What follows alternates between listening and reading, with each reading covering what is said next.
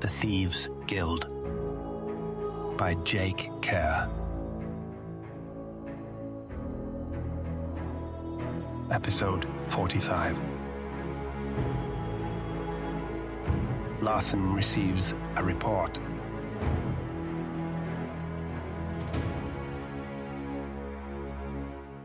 Larsen paced in his office, ignoring the glorious sunset that shone through the huge window behind his desk.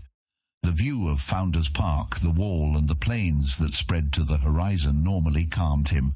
But he was expecting a report from his blade on the polo situation, and the blade was late. Things were starting to spin out of control. Somehow, word had gotten out that someone wanted to assassinate Polo, and that created a whole new set of complications for him.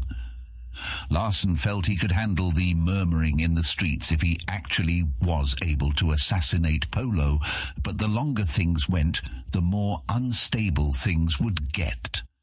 To make matters worse, Orion's nephew was walking around the guild tower, causing all kinds of mischief, reminding everyone that he was the deputy guildmaster, and that they had to listen to him. It was, if possible, worse mischief than his brother had caused before he fled to the wretched quarter. Guild members took the boy seriously and were listening to him as if he had a legitimate title, absurd as it was. The boy, Kyrus, didn't actually do anything other than eat and boss others around, but it was how he was doing it that caused problems. He would often demand something minor but annoying, such as desirable quarters in the tower or the choice of an especially fine merchant ship for transportation, and the individual would appeal to Larsen to overturn the request. Not wanting to upset Orion, Larsen would always take the boy's side and reinforce his authority as the deputy guild master. With the whispers in the streets about Polo and the whispers in his guild about Kyrus, Larsen was prepared to do just about anything to solve either problem. As he considered his options, the sun finally set, filling the room with a shadow. Larsen lit a lamp as a knock finally landed on his door. Come in. Larsen yelled out as he marched to the door to meet his blade. A young man dressed in the deep blue of the Merchant Guild strode in. He nodded as Larsen strode over to him. Where have you been, Pattis? You are late. Pattis, the merchant blade, bowed. I apologize, Guildmaster. I was delayed due to a meeting with a spy within the Harvest Guild. He was not punctual. Larsen waved a hand, turned and walked to his desk. It matters not. Come. You have been gone a long time. I expect good news.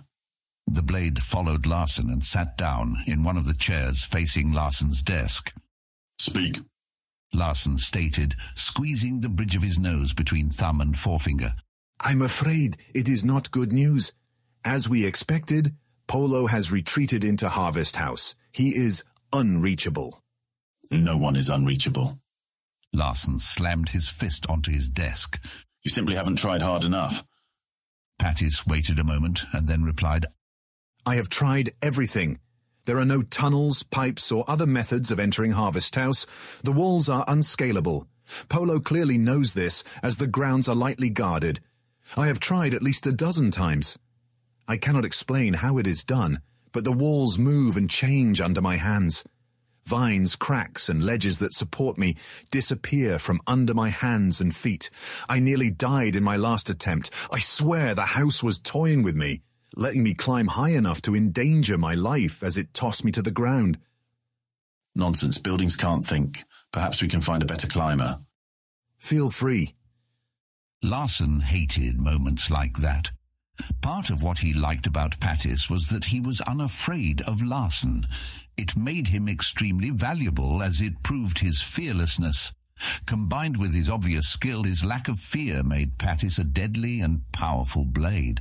The trouble was that his objections were dangerously close to insubordination. Staring at Pattis, Larsen wondered if he should discipline him. At the last moment, Pattis lowered his eyes and Larsen breathed out. No need, he stated. I assume the interior is similarly difficult.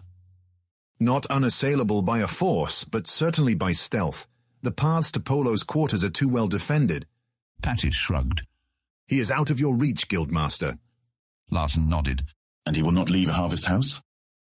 He has not as of yet. I consider it unlikely. He isn't stupid. When your machinations became clear, he knew that the only other way for you to take control of Ness was for him or Ralan to die. And everyone knows Ralan is lost in the wretched quarter. Should I send you to the wretched quarter to take care of Ralan? That might be easier. Larsen spoke the words more to himself than Pattis, but his blade answered, It is a fool's mission. If someone is in the wretched quarter and doesn't want to be found, you won't find them. The response surprised Larsen. You've been over the bridge. Once? I wasn't even out of sight of the bridge when I was set upon by a gang. I killed one but was lucky to get away with my own life. It is chaotic and lawless. You cannot enter safely without being already known to them. You are sure of this? Why not just disguise yourself as one of them? Wear rags and cover yourself in dirt. That is what I did. I looked as wretched as the group I entered with, yet the others were ignored and I was attacked. Certainly they can't know everyone who lives there. Perhaps one of those you were with tipped off a friendly gang. Pattis shrugged. It is possible. Regardless, to scour the whole quarter is an absurd risk. As I noted, if Ralan is alive, he is out of our reach. Then what are our options? Even as he spoke the words, Larsen felt his anger building. The disaster at the Founders' Banquet has caused people to talk. We need to resolve things immediately. Pattis said nothing as Larsen tapped his fingers on his desk. Maybe I'm just not being daring enough. Pattis raised an eyebrow as Larsen smiled. Yes, I've been too limited in my thinking. Larsen slapped his hand on his desk. Pattis, how do you kill a snake? You remove the head. And what happens to the head if you crush the body? It dies. Exactly. Larsen stood up. You have a new mission, Blade. And that is? Pattis replied as he scrambled to his feet. Research.